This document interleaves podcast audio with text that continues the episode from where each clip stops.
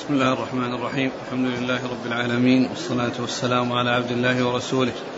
نبينا محمد وعلى آله وصحبه أجمعين. أما بعد فيقول الإمام الحافظ ابن ماجه القزويني رحمه الله تعالى يقول في سننه باب ما جاء في مؤاكلة الحائض وسؤرها. قال حدثنا محمد بن بشار. قال حدثنا محمد بن جعفر. قال حدثنا شعبة. عن المقدام بن شريح بن هانئ عن أبيه عن عائشة رضي الله عنها أنها قالت كنت أتعرق العظم وأنا حائض فيأخذه رسول الله صلى الله عليه وسلم فيضع فمه حيث كان فمي وأشرب من الإناء فيأخذه رسول الله صلى الله عليه وسلم فيضع فمه حيث كان فمي وأنا حائض. بسم الله الرحمن الرحيم الحمد لله رب العالمين وصلى الله وسلم وبارك على عبده ورسوله نبينا محمد وعلى آله وأصحابه أجمعين. أما بعد فيقول الإمام ماجد رحمه الله باب في مواكلة الحائض وسؤرها يعني يكون الناس يأكلون معها ولا يعتزلون ذلك منها بحيث تأكل هي وحدها وغيرها يأكل وحدها دون أن تأكل مع الناس بل تأكل هي مع الناس والحيض لا يمنع من ذلك. وكذلك سؤرها هو بقية ما تأكله أو تشربه فإنه يؤكل ويشرب. ثم ورد حديث عائشة رضي الله عنها والتي تقول فيه أنها كانت تتعرق العظم. وتعرق العظم هو أكل اللحم الخفيف الذي يكون عليه. لأن العرق هو العظم عليه بقية اللحم أو عليه شيء من اللحم. وتعرقه مسك العظم ثم أكل اللحم الذي علق به. هذا هو العرق. وقد جاء في الحديث في المنافقين قال عليه الصلاة والسلام أثقل الناس أثقل الصلاة على المنافقين صلاة العشاء وصلاة الفجر. ولو يعلمون ما فيهما من أجر لأتوهما ولو حبوا ثم قال عليه الصلاة والسلام والذي نفسي بيده لو يعلم أحدهم أنه يجد عرقا سمينا أو مرماتين حسنتين لشهد العشاء. يعني لو كان يعلم أن المسجد فيه لحم أو عنده لحم يوزع ولو كان يسيرا وهو العظم الذي الذي عليه بقية لحم لذهب إلى العشاء من أجل أن يحصل نصيبه من الدنيا. فالعرق هو العظم الذي عليه بقية اللحم وتتعرق العظم يعني تأكل اللحم الذي عليه. فكان النبي صلى الله عليه وسلم يأخذ يأخذ منها ويأكل من حيث أكلت وهذا هو وهذا هو السؤر وكذلك كانت تشرب الماء فيأخذه صلى الله عليه وسلم فيأخذ الإناء ويضع فاه على موضع فيها. وهذا يدل على ثم تقول وأنا حائض. وهذا دليل واضح على الترجمة وهي مؤاكلة الحائض وكذلك سؤرها وكذلك بيان آه، لطف النبي صلى الله عليه وسلم وحسن معاملته لأهله وأنه كان يفعل هذا الفعل مع أم المؤمنين عائشة رضي الله تعالى عنها وأرضاها. نعم. قال حدثنا محمد بن بشار. ثقة أخرج أصحاب الكتب. عن محمد بن جعفر. هو غندر ثقة أخرج أصحاب الكتب. عن شعبة شعبة بن الحجاج ثقة أخرج أصحاب الكتب. عن المقدام بن شريح بن هانئ وهو ثقة أخرج البخاري في المفرد ومسلم وأصحاب السنن. عن أبيه وهو ثقة أخرج البخاري في المفرد ومسلم وأصحاب السنن. نعم.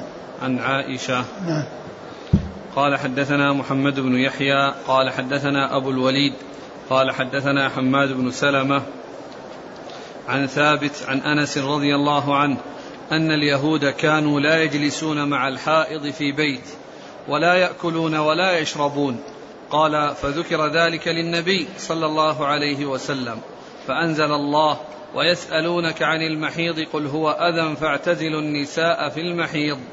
فقال رسول الله صلى الله عليه وسلم اصنعوا كل شيء إلا الجماع. ثم ذكر حديث أنس بن مالك رضي الله عنه أن اليهود كانوا لا يساكنون ولا يؤكلون الحائض. يعني عندهم تشدد وتنطع فكانوا لا يؤكلونها ولا يساكنونها ما دامت حائضا. وعلى عكسهم النصارى فإنهم يجامعون الحائض. والإسلام جاء بين هذا وهذا.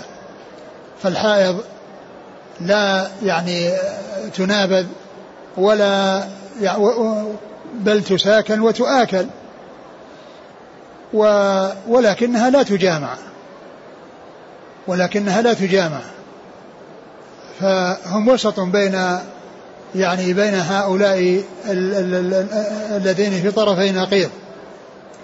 فإنهم يجالسونها ويساكنونها ويؤكلونها ويشاربونها و و ويعتزلون الجماع. ثم نزلت الآية ويسألونك عن المحيض قل هو فاعتزلوا النساء في المحيض. فاعتزلوا النساء يعني اعتزلوا جماعهن. ولا تقربوهن حتى يطهرن فإذا تطهرن فأتونهن من حيث أمركم الله. فدل هذا على أن الحائض أنها تؤكل وتجالس وتساكن وتكون مع الرجل في فراشه ويباشرها وتمس بشرة بشرتها ويستمتع بها في غير الفرج فهذا الذي جاء به الإسلام. نعم. قال حدثنا محمد بن يحيى هو الذهلي ثقة أخرجه البخاري وأصحاب السنة. عن أبي الوليد. هو الطيالسي وهو عبد الهجام بن عبد الملك ثقة أخرج أصحاب الكتب. عن حماد بن سلمة. ثقة أخرجه البخاري تعليقا ومسلم وأصحاب السنة. عن ثابت. ثابت بن أسلم البناني ثقة أخرج أصحاب الكتب. عن أنس. عن أنس بن مالك رضي الله عنه خادم الرسول صلى الله عليه وسلم واحد السبعة المكثرين من حديثه. قال رحمه الله تعالى باب ما جاء في اجتناب الحائض المسجد. قال حدثنا أبو بكر بن أبي شيبة ومحمد بن يحيى. قال حدثنا أبو نعيم. قال حدثنا ابن أبي غنية عن أبي الخطاب الهجري. عن محدوج عن محدوج الذهلي عن جسرة قالت أخبرتني أم سلمة رضي الله عنها أنها قالت دخل رسول الله صلى الله عليه وسلم صرحة هذا المسجد فنادى بأعلى صوته إن المسجد لا يحل لجنب ولا لحائض. ثم قال باب في في اجتناب الحائض المسجد. في اجتناب الحائض المسجد. يعني أن الحائض لا تمكث في المسجد ولا تجلس فيه ولكن لها أن تمر. وكذلك الجنب ليس له أن يجلس فيه ولكن له أن يمر. وقد أورد فيه هذا الحديث وفيه وهو ضعيف الإسناد. ولكن متنه جاء ما يدل على صحته. فأما بالنسبة للحائض فإن عائشة رضي الله عنها كما مر في الأحاديث كان النبي قال لها ناولين الخمرة المسجد فقالت إني حائض فقال ليست حيضتك في يدك. يعني يعني كونها تذهب وتمسك الشيء من المسجد ذلك لا يؤثر وإنما الذي يؤثر هو جلوسها. ثم الحديث الذي حديث عطية في صلاة العيد وأن الرسول صلى الله عليه وسلم أمر أن تخرج الحيض وذوات القدور والحيض قال وأمر أن يعتزل الحيض المصلى وأن يعتزل الحيض المصلى. فإذا كان المصلى الذي هو مكان صلاة العيد وهو ليس مسجدا تؤمر الحائض باجتناب المكان الذي يصلى فيه فإن المسجد من باب أولى ألا تجلس فيه الحائض. وأما الجنوب فقول الله عز وجل ولا جنوبا إلا عابر سبيل حتى تغتسلوا. والحديث في إسناده ضعف ولكن معناه يعني صحيح. من حيث الجلوس. وأما من حيث المرور فإنه لا بأس به للحاجة. وكذلك للضرورة لو حصل ضرورة تلجئ إلى إلى ذلك يعني لا بد منها فلا بأس. نعم. دخل رسول الله صلى الله عليه وسلم صرحة هذا المسجد. صرحة هذا المسجد فسر بأن الصرحة هي المكان الواسع الذي يكون بين البيوت. ولعل هذا يعني إذا كان مثله يعني المكان الذي يكون يعني أمام المسجد أو, أو الذي هو تابع للمسجد. نعم. قال حدثنا أبو بكر بن أبي شيبة ثقة أخرج أصحاب الكتب إلا الترمذي. ومحمد بن يحيى عن أبي نعيم الفضل بن دكين ثقة أخرج أصحاب الكتب. عن ابن أبي غنية وهو؟ ثقة أخرجه أصحاب الكتب. نعم. عن أبي الخطاب الهجري وهو مجهول. رجله ابن ماجه. عن محدوج الذهلي. وهو ضعيف. مجهول. وهو مجهول أخرج له. ابن ماجه. نعم. عن جسرة. وهي ضعيف وهي مقبولة. أبو داود والنسائي بن ماجه. نعم. عن أم سلمة. هند بنت أبي أمية أم المؤمنين رضي الله عنها وأرضاها وحديثها أخرجه أصحاب الكتب الستة. قال رحمه الله تعالى باب ما جاء في الحائض ترى بعد الطهر الصفرة والكدرة. قال حدثنا محمد بن يحيى قال حدثنا عبيد الله بن موسى عن شيبان النحوي عن يحيى بن أبي كثير عن أبي سلمة عن أم, عن أم أبي بكر أنها أخبرت أن عائشة رضي الله عنها قالت قال رسول الله صلى الله عليه وسلم في المرأة ترى ترى ما يريبها بعد الطهر قال إنما هي عرق أو عروق قال محمد بن يحيى يريد بعد الطهر بعد الغسل. ثم ذكر يعني بعد ذلك آه هذه الترجمة وهي باب في المرأة ترى في الحائض ترى بعد الطهر الصفرة والكدرة. المرأة ترى بعد الطهر آه الصفرة والكدرة. يعني أنها إذا كانت حصلت بعد الطهر وبعد انقضاء حيضها فإن الصفرة والكدرة التي تكون بعد ذلك ليست بحيض وإنما هي دم استحاضة أو دم فساد لا يمنعها من الصلاة والصيام وغير ذلك مما آه، يحصل للطاهرات. فهذا من جنس الاستحاضة لا يمنع من الصلاة والصيام. ف فذكر أحاديث من هذا الحديث عن عائشة. عن, عن عائشة نعم. نعم عن عائشة رضي الله عنها أنها سئلت عن المرأة قال الرسول صلى الله عليه وسلم في المرأة ترى ما يريبها بعد الطهر. المرأة ترى ما يريبها يعني ترى يعني كدرة وصفرة تجعلها في ريب وفي شك يعني من آه، من من حيضها وانتهاء حيضها. فقال إنما ذلك عرق أو عروق يعني أنه عرق يعني ليس الحيض مثل ما جاء في الحديث الحديث المتقدمة. في الاستحاضة أنها عرق إنما ذلك عرق وليست بالحيضة. قال إنها عرق أو عروق يعني أن, أن, أن, أن, أن هذا لا يؤثر ولا يعتبر حيضا. وقد جاء والحديث في إسناده ضعف ولكن صحت الأحاديث في معناه فيما سيأتي وأن الكدرة والصفرة بعد الحيض آه، تكون ليست بشيء. يعني لا تعتبر شيئا أو لا تعد شيئا يعني من الحيض وإنما تكون طهرا ويكون ذلك من قبيل الاستحاضة أو من قبيل الفساد الذي يكون يعني آه، آه، في الدماء. نعم. قال محمد بن يحيى يريد بعد الطهر بعد الغسل. يعني بعد الطهر والاغتسال. نعم. قال حدثنا محمد بن يحيى عن عبيد الله بن موسى هو الرقي ثقة في أصحاب الكتب الستة. عن شيبان النحوي. شيبان بن عبد الرحمن ثقة أخرج أصحاب الكتب. عن يحيى بن أبي كثير. اليمامي ثقة أخرج أصحاب الكتب. عن أبي سلمة. أبو ابن عبد الرحمن بن عوف ثقة أخرج أصحاب الكتب. عن أم أبي بكر. وهي لا, لا تعرف أخرج لها. أخرج لها. أبو داود بن ماجه. نعم. أخبرت عن نعم. عائشة. نعم. يعني ففيه يعني فيه انقطاع وفيه وفيها أيضا جهالة. نعم. قال حدثنا محمد بن يحيى قال حدثنا عبد الرزاق قال أخبرنا معمر عن أيوب عن ابن سيرين عن أم عطية رضي الله عنها أنها قالت لم نكن نرى الصفرة والكدرة شيئا. لم ثم ذكر حديث أم عطية أنها قالت لم نكن نرى الصفرة والكدرة شيئا. يعني بعد بعد الطهر. يعني لم نرى الكدرة والصفرة شيئا يعني بعد الطهر. وقد جاء ذلك يعني ذلك القيد في سنن أبي داود بإسناد صحيح يعني بعد الطهر. لم نرى الكدرة والصفرة بعد الطهر شيئا. يعني معناه أنه يكون استحاضة أو يكون دم فساد.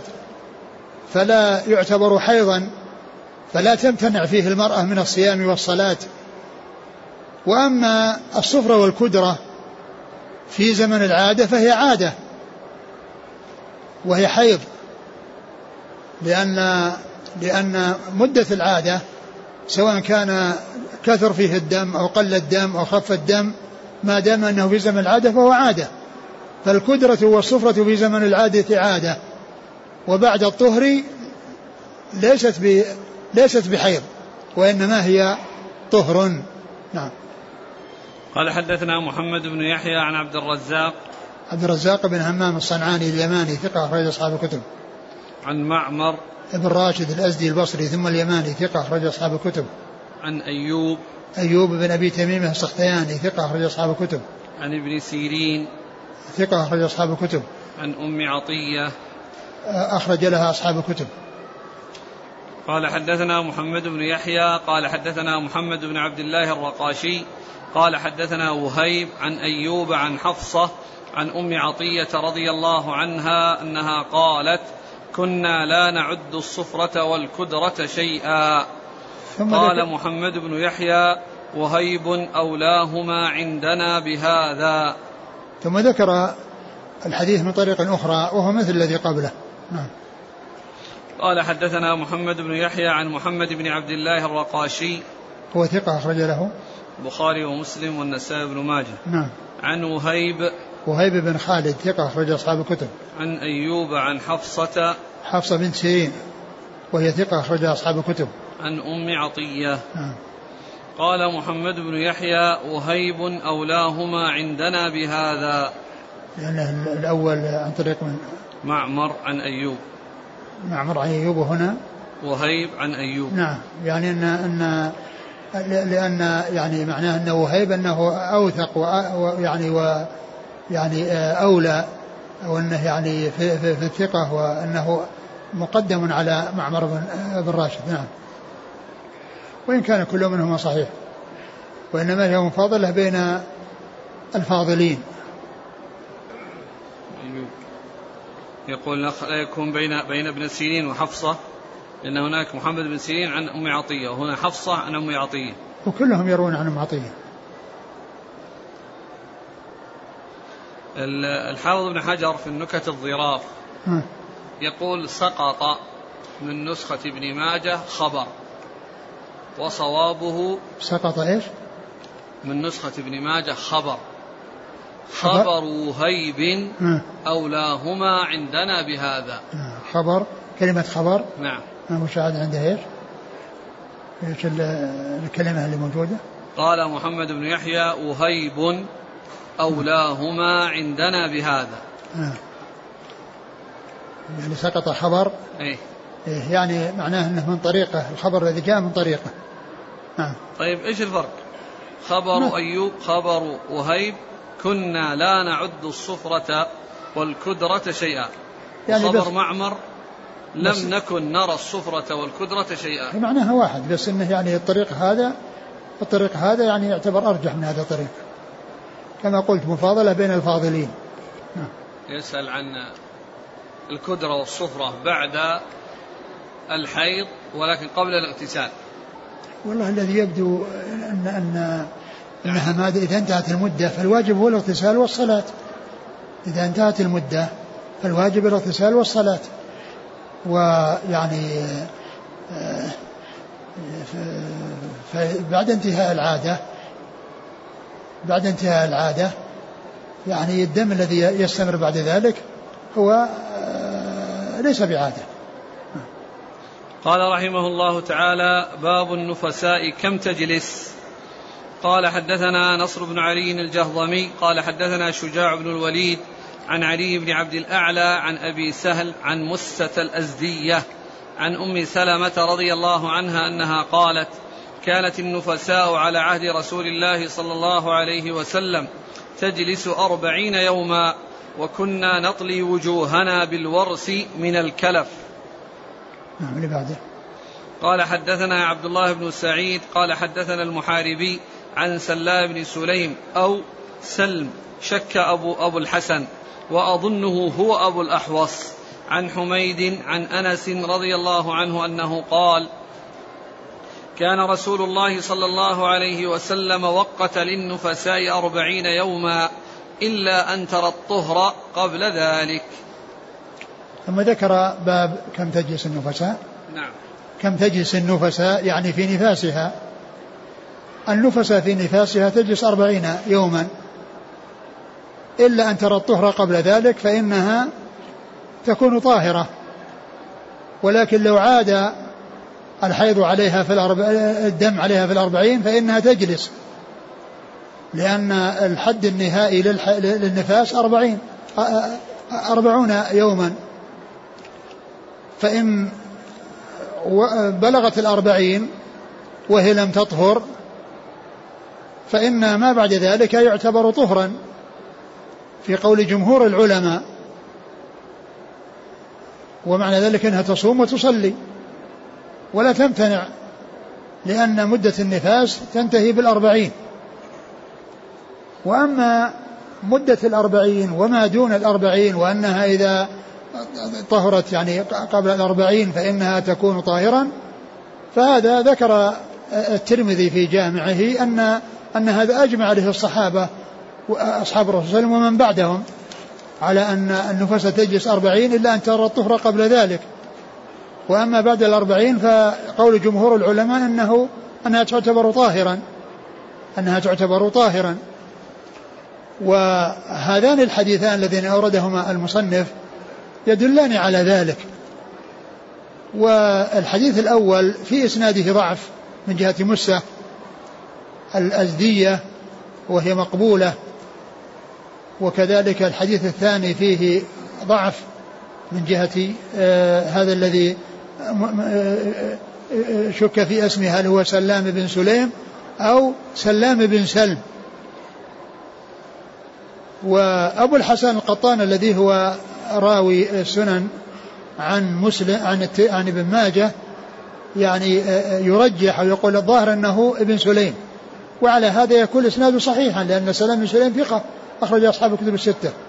لكنه جاء في بعض الكتب أنه سلام بن سلم الطويل وهو ضعيف. سلام بن سلم الطويل وهو ضعيف.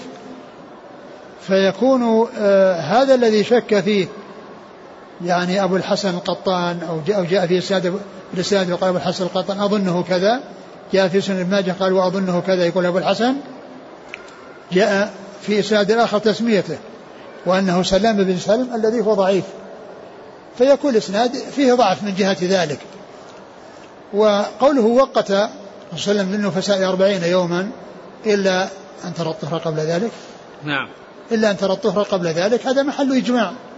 يعني هو فيه ضعف والحديث الحديثان يقوي بعضهما بعضا. ويعني والإجماع قد انعقد على ذلك كما ذكر الترمذي في جامعه. نعم. قال حدثنا نصر بن علي الجهضمي. ثقة أخرج أصحاب الكتب. عن شجاع بن الوليد. وهو ثقة صدوق له أوهام أخرج أصحاب الكتب. نعم. عن علي بن عبد الأعلى وهو صدوق ربما وهم أخرج نعم. أصحاب السنن. نعم. عن أبي سهل. وهو ثقة أخرجه أبو داود والنسائي بن ماجه. نعم. عن مسة الأزدية. آه، مقبولة أخرج لها. أبو داود والترمذي وابن ماجه. نعم. عن أم سلمة. نعم. قال حدثنا عبد الله بن سعيد. هو الأشج وهو ثقة أخرج له. أصحاب الكتب. نعم. عن المحاربي. وهو عبد الرحمن بن محمد. نعم وهو صدوق. لا بأس به. نعم. إلى أصحاب الكتب. نعم. عن سلام بن سليم أو سلم. هو سلام بن سلم ضعيف. متروك. متروك. رجل ابن ماجه. نعم.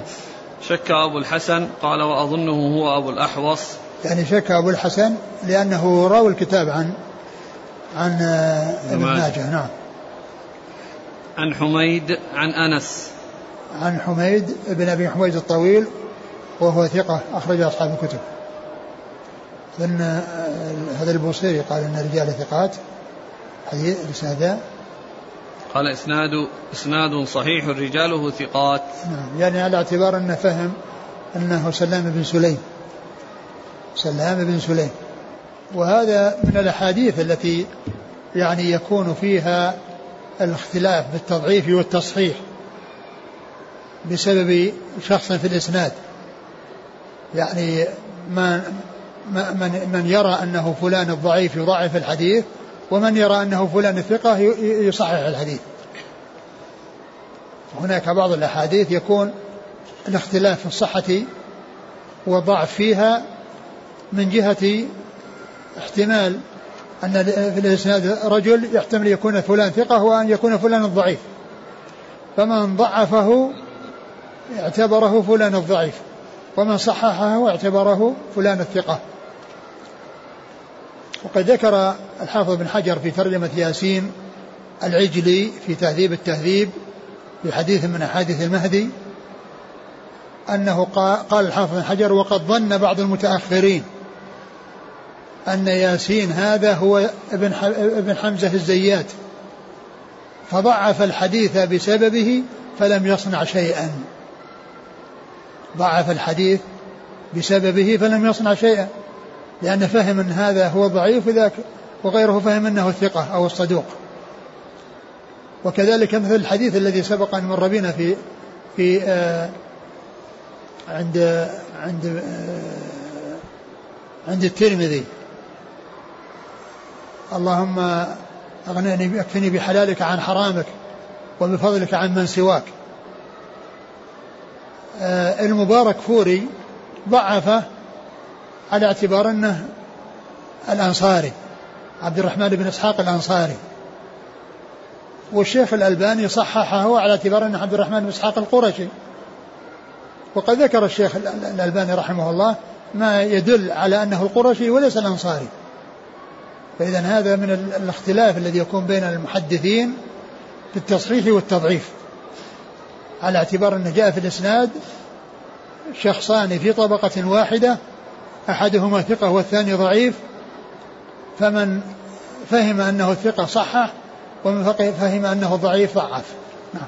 قال رحمه الله تعالى باب من وقع على امرأته وهي حائض. قال حدثنا عبد الله بن الجراح قال حدثنا أبو الأحوص عن عبد الكريم عن مقسم عن ابن عباس رضي الله عنهما أنه قال كان الرجل إذا وقع على امرأته وهي حائض أمره النبي صلى الله عليه وسلم أن يتصدق بنصف دينار. باب. من وقع على امرأته وهي حائض. في ترجمة سبقت بهذا بهذا المعنى يعني كفارة من أتى حائضا. من أتى حائضا. يعني الترجمة واحدة. يعني لا لا فرق بينهما. فتفريقهما ما يعني ما يظهر لي وجهه. وذاك الحديث صحيح سبق كما سبق أن عرفنا. وهذا فيه عبد الكريم بن أبي المخارق الذي فيه التنصيص على النصف وليس فيه ذكر الدينار. نعم. الأسئلة من أمس. نعم. وهم يسألون كم الدينار؟ ما أعرف أنا الآن مقداره. بالتحديد. لكن الحل أنها الإنسان يبتعد حتى لا يحتاج إلى الكفارة. قال حدثنا عبد الله بن الجراح. هو؟ صدوق يخطئ أخرجه أبو داود والنسائي في مسند مالك وابن ماجه. نعم. عن أبي الأحوص. سلام بن سليم ثقة أخرج أصحاب الكتب. عن عبد الكريم. هو ابن أبي المخارق وهو؟ عبد الكريم بن مالك الجزري. الجزري ولا؟ لأنه مر؟ لا هو ها؟ ما مر بأنه ب... لا هو في نفس الإسناد؟ ذاك؟ لا ذاك فيه مقسم عن عن ابن عباس عن ابن عباس. وهذا عن؟ هذا عبد الكريم عن مقسم عن عن لكن بالأمس مر معنا حديث حدثنا عبد الله بن الجراح. إيه؟ حدثنا أبو الأحوص. عن عبد الم... عن عبد الكريم. حاء قال حدثنا أبو سلمة. هذا اللي, كان بين قوسين. إيه. اللي كان بين قوسين يعني في نعم. بعض النسخ. ها؟ نعم. إيه؟ وقلنا لكن... عبد المالك آه عبد الكريم. آه هناك ابن مالك الجزري. إيه لكن الحديث الحديث غير الحديث هذا. غير الحديث ذاك الذي فيه الدينار والنصف الدينار. غير الحديث. غير. لأنه قصدي من ناحية الإسناد. م. أنه الراوي عنه أبو الأحوص وهو كذلك يروي عنه عبد الله بن الجراح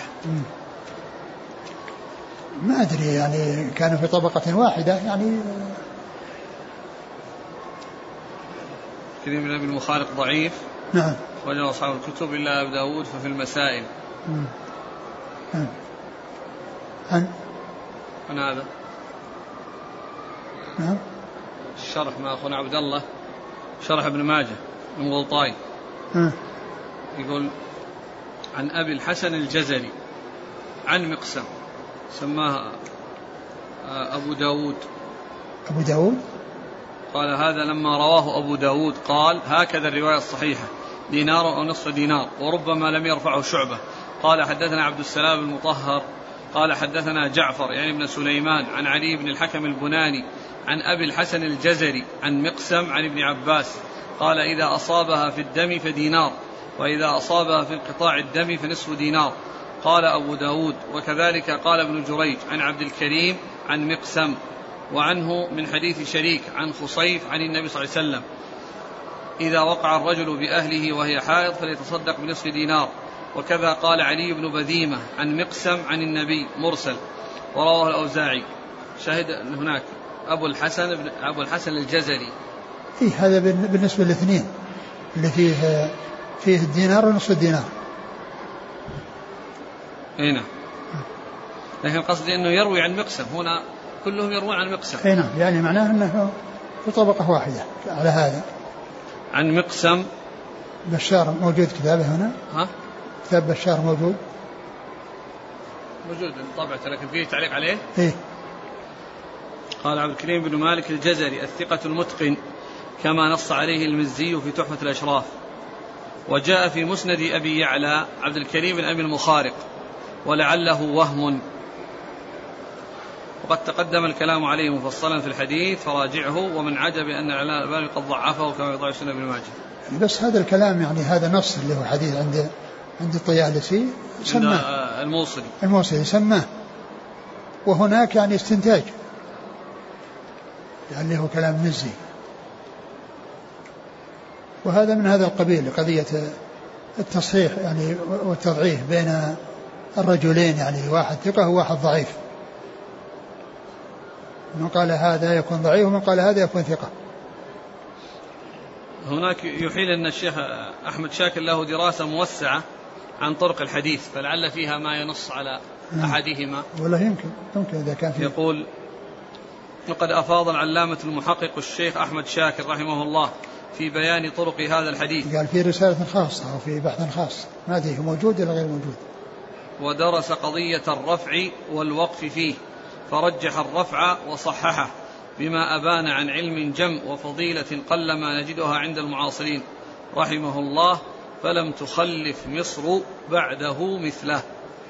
نعم بس هو ذكر وذكر إن في رسالة خاصة أو جزء خاص. ما في إلا إذا كان هذا إذا كان عند أحمد. هذا البحث الذي ذكره ما عزه إلى مكان؟ لا ما عزه. فقل إلا يكون عند أحمد. ما قال في جزء خاص؟ لا لا. يمكن إذا يمكن في المسند. هو هو, هو من خرجه الإمام أحمد؟ نعم. من جمل وأحمد. نعم. في المجلد الأول عدة مواضع. مقسم صدوق رجل البخاري وأصحاب السنن عن ابن عباس. نعم. قال رحمه الله تعالى باب في مؤاكلة الحائض. قال حدثنا أبو بشر بكر بن بكر بن خلف قال حدثنا عبد الرحمن بن مهدي عن معاوية بن صالح عن العلاء بن الحارث عن حرام بن حكيم عن عمه عبد الله بن سعد رضي الله عنه أنه قال سألت رسول الله صلى الله عليه وسلم عن مؤاكلة الحائض فقال واكلها. ثم ذكر مؤاكلة الحائض وهذه يعني ترجمة مكررة مع الترجمة السابقة. الترجمة السابقة مؤاكلة الحائض وسؤرها. وهنا مؤاكلة الحائض والنتيجة واحدة. النتيجة واحدة لأن تلك فيها زيادة السؤر والمؤاكلة موجودة هنا وهنا. فهذا من جنس الترجمة التي قبل هذا يعني مكررة مع ترجمة سابقة. وقد سأل عبد, عبد الله بن عبد الله بن عبد الله بن سعد. بن سعد رضي الله عنه عن النبي صلى الله عليه وسلم عن مؤاكلة الحال قال واكلها. نعم. قال حدثنا أبو بشر بكر بن خلف وهو صدوق للبخاري تعليقا وأبو داود بن ماجه. نعم. عن عبد الرحمن بن مهدي ثقة أخرج أصحاب الكتب. عن معاوية بن صالح وهو صدوق له أوهام. نعم. البخاري القراءة ومسلم وأصحاب السنن. نعم. عن العلاء بن الحارث وهو صدوق له مسلم وأصحاب السنن. نعم. عن حرام بن حكيم. وهو ثقة أخرجه البخاري القراءة وأصحاب السنن. نعم. عن عمه عبد الله بن سعد. أخرج له أبو داود والترمذي وابن ماجه. مم. تنبيه على الطلاب. المطلوب من الطلاب الذين يأخذون الزكوات والمساعدات أن كل واحد منهم الآن يكتب ورقة صغيرة تشتمل على اسمه وبلده وتوقيعه وتاريخ اليوم. قال رحمه الله تعالى باب في الصلاة في ثوب الحائض.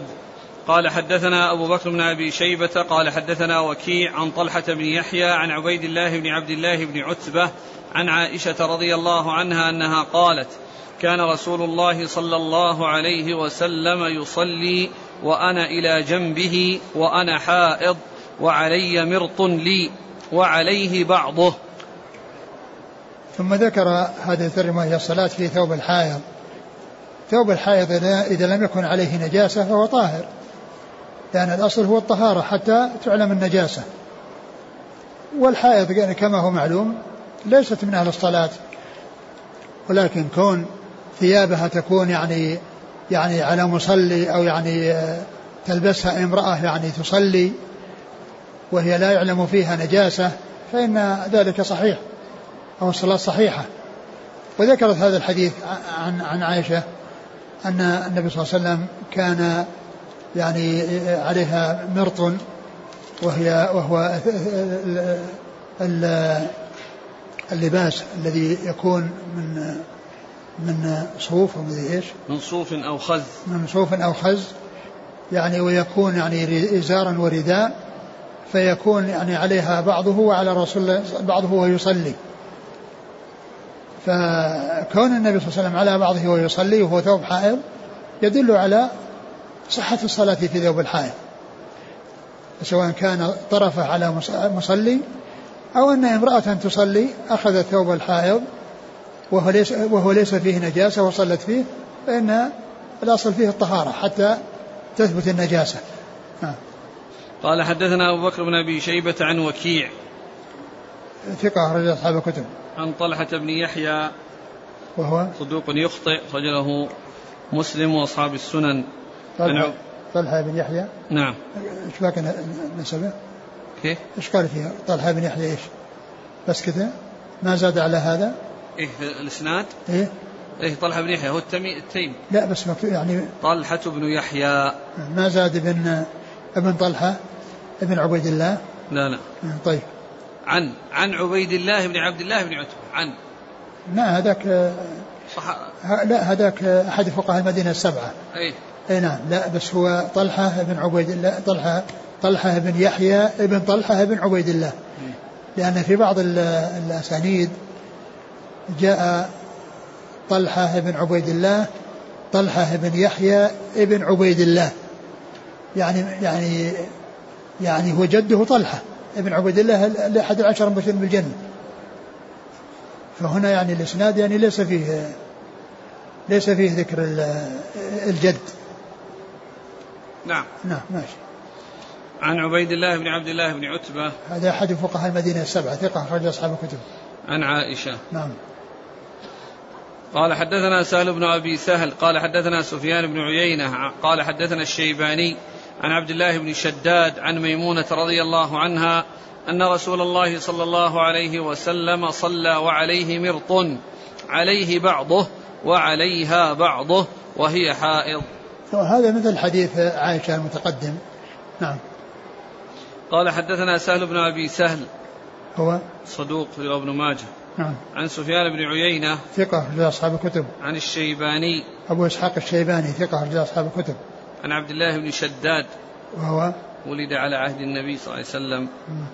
وله أصحاب الكتب نعم. عن ميمونة أم المؤمنين رضي الله عنها أخرج لها أصحاب الكتب قال رحمه الله تعالى باب إذا حاضت الجارية لم تصلي إلا بخمار قال حدثنا أبو بكر بن أبي شيبة وعلي بن محمد قال حدثنا وكيع عن سفيان عن عبد الكريم عن عمرو بن سعيد عن عائشة رضي الله عنها أن النبي صلى الله عليه وسلم دخل عليها فاختبأت مولاة لها. فقال النبي صلى الله عليه وسلم حاضت فقالت نعم فشق لها من عمامته فقال اختملي بهذا. نعم اللي بعده؟ قال حدثنا محمد بن يحيى قال حدثنا أبو الوليد وأبو النعمان قال حدثنا حماد بن سلمة عن قتادة عن محمد بن سيرين عن صفية بنت الحارث رضي الله عنها عن عائشة رضي الله عنها عن النبي صلى الله عليه وسلم أنه قال لا يقبل الله صلاة حائض إلا بخمار. ترجمة. باب إذا حاضت الجارية لم تصلي إلا بخمار. إذا حاضت الجارية لم تصلي إلا بخمار.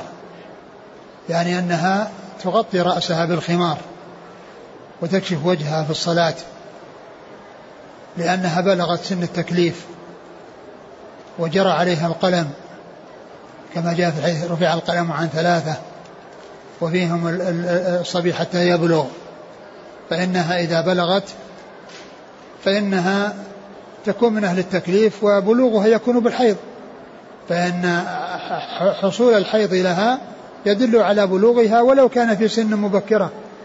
ولو كان في سن مبكرة سواء كان عمرها 11 أو 10 أو 12 لأن المرأة قد تحيض. وقد ذكر أن الشافعي رأى جدة لها 21 سنة. يعني هي جدة وعمرها 21 سنة. فيعني معناه أن الحيض حصل لها ول ولبنتها يعني آه، مبكر في وقت مبكر. فإذا حاضت الجارية فإنها يتعين عليها أن تغطي رأسها في الصلاة. والحديث ثم ذكر هذا الحديث أن جارية أن مولاة لها جاء دخل النبي صلى الله عليه وسلم فاختبأت فقال حاضت.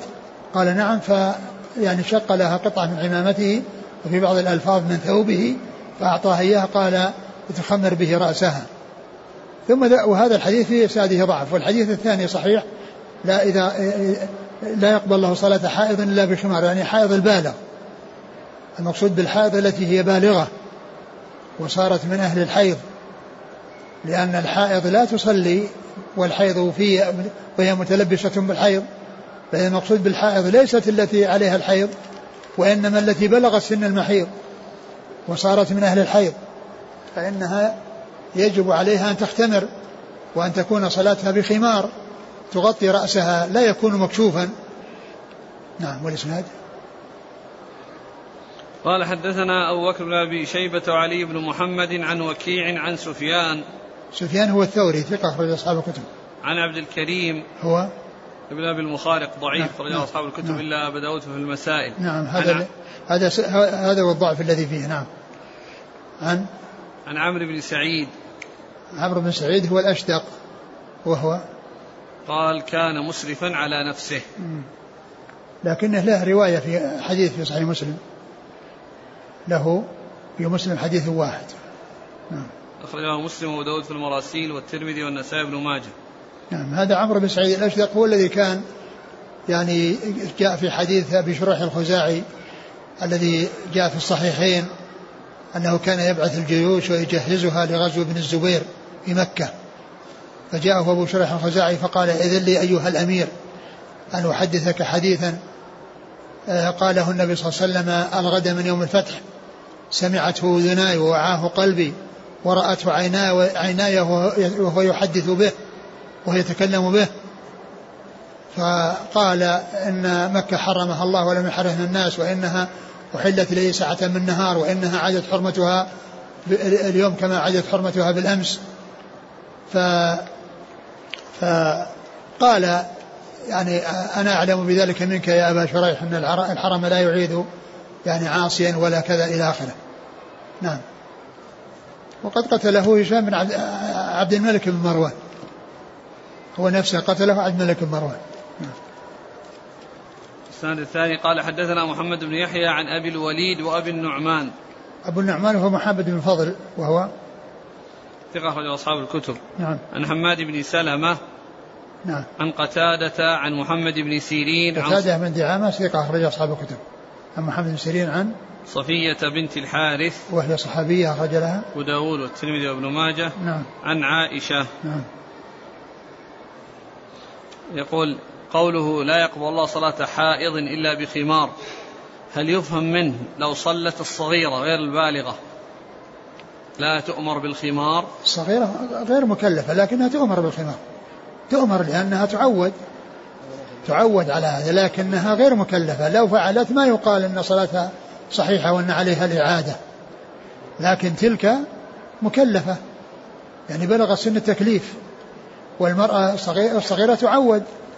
يعني وتمرن وتعرف بالشيء المطلوب منها في صلاتها.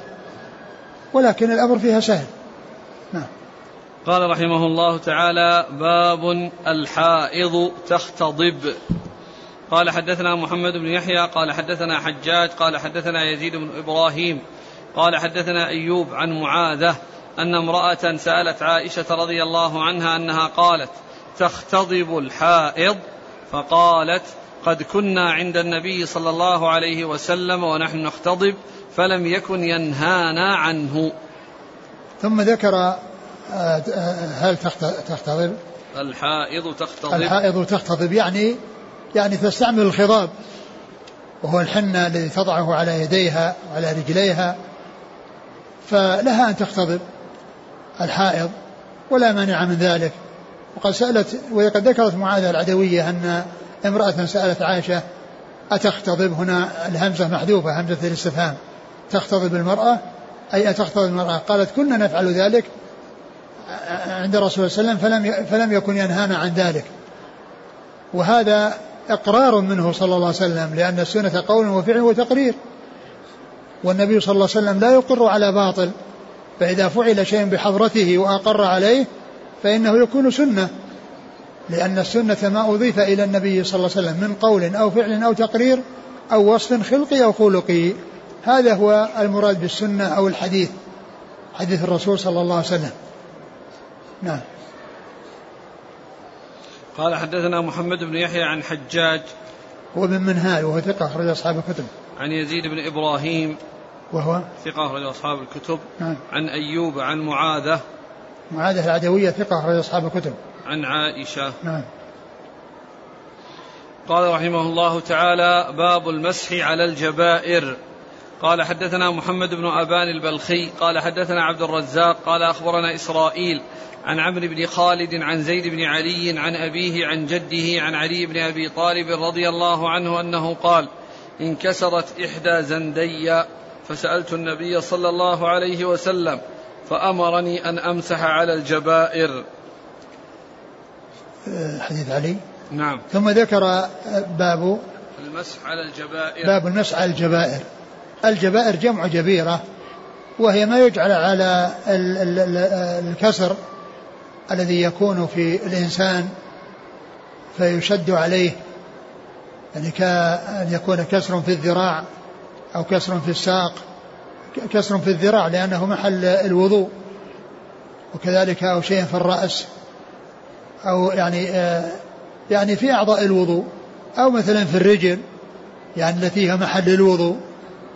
فقال علي رضي الله عنه انكسرت إحدى زندي يعني زندي الذراع لأن الذراع له زندان وهما العظمان اللذان في جوانبه كل واحد في جانب. فأمر النبي صلى الله عليه وسلم أن, أمسح على العصائب على الجبائر أن أمسح على الجبائر. يعني أنه عندما يتوضأ يغسل الشيء البارز من أعضاء الوضوء والشيء المستور بالجبيرة يمسح عليه مثل ما يمسح على الرأس مثل ما يمسح على العمامة ومثل ما يمسح على الخفين أو الجوربين. مثل ما يمسح على الخفين والجوربين يمسح وعلى الرأس على العمامة التي على الرأس فإنه يمسح على الجبائر. لأن السنة جاءت بالمسح على العمائم والمسح على الخفين لأنهما مستوران وهذا من جنسه. والستر لهذا يعني تتطلبه الحاجة وهي العمل على أن ينجبر الكسر وذلك بشده بجبيرة. وذكر فيه يعني هذا الحديث وفي إسناده ضعف. وبعض العلماء يقول إنه مع حديث لجابر يعني في في في معناه في المسح على يعني شجة في الرأس. يعني وأنه يمسح عليها مثل ما يمسح على العمامة. وبعض العلماء يقول أنه يقوي يعني هذا الحديثان حديث جابر وحديث علي يقوي بعضهما بعضا. وشوكاني ذكر هذا في نيل الأوطار وقال إنه يقوي بعضهما بعضا واحتجوا بهما. وكذلك أيضا يعني هما مثل المسح على الخفين والجوربين وعلى العمامة. على هذا المسح على الجبائر يعني يكون على الجبائر تكون على أعضاء الوضوء يعني يمسح عليها كما يمسح على العمائم وكما يمسح على على الخفين أو الجوربين وهو من باب أولى. نعم. قال حدثنا محمد بن أبان البلخي. هو؟ ثقة أخرج البخاري وأصحاب السنن. نعم. عن عبد الرزاق. نعم. عن إسرائيل. ثقة أخرج أصحاب الكتب. عن عمرو بن خالد. وهو متروك. أخرج ابن ماجه. نعم. عن زيد بن علي. هو؟ ثقة أخرج أبو داود والترمذي والنسائي في مسند علي وابن ماجه. وهذا هو الذي تنتسب إليه الزيدية. زيد بن علي بن حسين. زيد بن علي بن حسين وهو أخو محمد بن علي اللي هو الباقر. أخو محمد بن علي الباقر زيد بن علي. هذا تنتسب إليه الزيدية نعم. عن أبيه. وهو محمد وهو علي بن حسين. ثقة أخرج أصحاب الكتب. عن جده. عن جده. علي ولا عن جده؟ علي. عن الحسين بن علي. عن جده عن حسين عن جده عن علي. عن علي. نعم عن جده عن الحسين بن علي آه، رضي الله عنه أخرجه أصحاب الكتب. عن علي بن أبي طالب رضي الله عنه أمير المؤمنين ورابع الخلفاء الراشدين الهاديين المهديين صاحب المناقب الجمة والفضائل الكثيرة وحديثه عند أصحاب الكتب الستة. قال أبو الحسن بن سلمة أنبأنا الدبري عن عبد الرزاق نحوه. الدبري هو إسحاق هو إسحاق ابن إبراهيم بن عباد وجدته؟ ليس له نعم التقريب ليس له. ليس ليس من رجال ليس من رجال الكتب ولكنه له ترجمة في في آه، لسان الميزان وذكره آه، آه، في تهذيب الأنساب للسمعاني وقال إنه ينسب إلى دبر قرية قريبة من صنعاء اليمن وهو راوي كتب عبد الرزاق عن عبد الرزاق.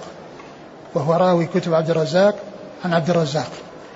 وذكر يعني فيه كلام أنه لا بأس به وذكر فيه شيء من الكلام لكن منهم من قال صدوق ومنهم من قال لا بأس به. نعم. وترجمته في لسان الميزان. وذكر نسبته في تهذيب آه، تهذيب الأنساب اللباب في تهذيب الأنساب لابن الأثير. قال رحمه الله تعالى باب اللعاب يصيب الثوب. قال حدثنا علي بن محمد قال حدثنا وكيع عن حماد بن سلمة عن محمد بن زياد عن أبي هريرة رضي الله عنه أنه قال رأيت النبي صلى الله عليه وسلم حامل الحسن بن علي رضي الله عنهما على عاتقه ولعابه يسيل عليه. ثم ذكر اللعاب يصير يكون على الثوب يعني فإنه لا يؤثر فيه لأنه طاهر اللعاب. لعاب الإنسان ولعاب الإنسان طاهر. فإذا وقع على ثوب فليس بنجس. و يعني وكان النبي صلى الله عليه وسلم كما في الحديث كان حاملا الحسن وكان لعابه يسير عليه يعني على على على على ثوب الرسول صلى الله عليه وسلم. نعم. قال حدثنا علي بن محمد عن وكيع عن حماد بن سلمة عن محمد بن زياد. هو ثقة أخرج له؟ أصحاب الكتب. نعم. عن أبي هريرة. نعم. قال رحمه الله تعالى باب المج في الإناء. قال حدثنا سويد بن سعيد. قال حدثنا سفيان بن عيينة عن مسعر. حا قال وحدثنا محمد بن عثمان بن كرامة. قال حدثنا أبو أسامة عن مسعر عن عبد الجبار بن وائل عن أبيه رضي الله عنه أنه قال رأيت النبي صلى الله عليه وسلم أتي بدلو. فمضمض منه فمج فيه مسكا أو, أو أطيب من المسك واستنثر خارجا من الدلو. الحديث الثاني. قال حدثنا أبو مروان قال حدثنا إبراهيم بن سعد عن الزهري عن محمود بن الربيع رضي الله عنه وكان قد عقل مجة مجها رسول الله صلى الله عليه وسلم في دلو من بئر لهم. ثم ذكر المج من في الإناء. المج في الإناء. يعني أن أن حصول المج فيه أو حصول المجه لا, لا, لا يعني لا يخرجه عن كونه طاهرا. لا يخرجه عن كونه طاهرا. وذكر حديثين أحدهما الحديث الذي فيه أن النبي صلى الله عليه وسلم يعني مج في دلو يعني مسكا يعني الذي الذي خرج من فمه صلى الله عليه وسلم هو مثل المسك واستنثر خارج الدلو واستنثر خارج الدلو. والحديث في إسناده ضعف. وهو الذي يطابق الترجمة من جهة أنه مج في في الإناء في الدلو أو مج في الإناء مج في الإناء. أو الألو في الأول؟ إيه الترجمة. المج في الإناء. نعم المج في الإناء لأنه ذكر الدلو فإذا هي مثل الإناء. لو حصل أن إنسان مج في إناء مجة فإنه لا يخرجه عن كونه عن كونه ماء طهورا. لأن ذلك لا يؤثر. وذكر هذا الحديث أن وسلم مج مجة يعني مج مسكا يعني أن ما خرج من فمه يعني مثل المسك. صلوات الله وسلامه وبركاته عليه. والحديث في إسناده ضعف. والحديث الثاني صحيح. وفيه ذكر أنه في آه، من دلو في مج في دلو من بئر لهم. مج في دلو من بئر لهم. هذا يطابق الترجمة لكن الحديث في صحيح البخاري أنه مج في وجهه من دلو. يعني أنه آه، يعني آه، ومج عليه فالمج على وجهه. وهو الذي جاء في البخاري عقلت مجة مجها في وجه رسول الله صلى الله عليه وسلم. وهذا حصل منه مداعبة أو يعني ليحصل له البركة. يعني بما أصابه من من من ما خرج من فم الرسول صلى الله عليه وسلم. والحديث البخاري ليس فيه ذكر المج في الدلو ولكنه مج في وجه آه، محمود بن ربيع. نعم. قال طيب. عقلتها وأنا ابن خمس سنين. يعني هو من خمس سنين يذكر هذا الذي حصل. نعم. نعم. لا هو في البخاري. نعم قال حدثنا سويد بن سعيد. سويد بن سعيد هو؟ صدوق له مسلم وابن ماجه. نعم. الشيخ ناصر إيش قال ما عليه ما رواه البخاري؟ خ... نعم. نعم. نعم. قال حدثنا سويد بن سعيد عن سفيان بن عيينة نعم. عن مسعر. مسعر بن كدام ثقة أخرج أصحاب الكتب. قال وحدثنا محمد بن عثمان بن كرامة. هو ثقة أخرج له. البخاري وأبو داود والترمذي وابن ماجه. نعم. عن أبي أسامة حماد بن أسامة ثقة أخرج أصحاب الكتب. عن مسعر عن عبد الجبار بن وائل. وهو صدوق. ثقة أخرج له مسلم وأصحاب السنن. نعم. عن أبيه. عن أبيه وائل بن حجر وهو صحابي أخرجه البخاري في جزء القراءة ومسلم وأصحاب السنن. والضعف الذي فيه الانقطاع بين عبد الجبار وأبيه فإنه لم يسمع من أبيه. نعم. قال حدثنا أبو وأما أخوه علقمة فإنه سمع من أبيه. وله بعض الأحاديث في صحيح مسلم. وأما عبد الجبار هذا لم يسمع من أبيه. نعم. قال حدثنا أبو مروان. هو صدوق يخطئ أخرجه النسائي في الخصائص خصائص نعم. علي وابن ماجه. نعم. عن إبراهيم بن سعد. وهو ثقة أخرج أصحاب الكتب. عن الزهري. نعم. عن, عن محمود بن الربيع. أخرج له. أصحاب الكتب. والله تعالى أعلم وصلى الله وسلم وبارك على عبده ورسوله نبينا محمد وعلى آله وأصحابه أجمعين. جزاكم الله خيرا وبارك الله فيكم والهمكم الله الصواب ووفقكم للحق ونفعنا الله بما سمعنا وغفر الله لنا ولكم وللمسلمين أجمعين. سبحانك اللهم وبحمدك أشهد أن لا إله إلا أنت أستغفرك وأتوب إليك.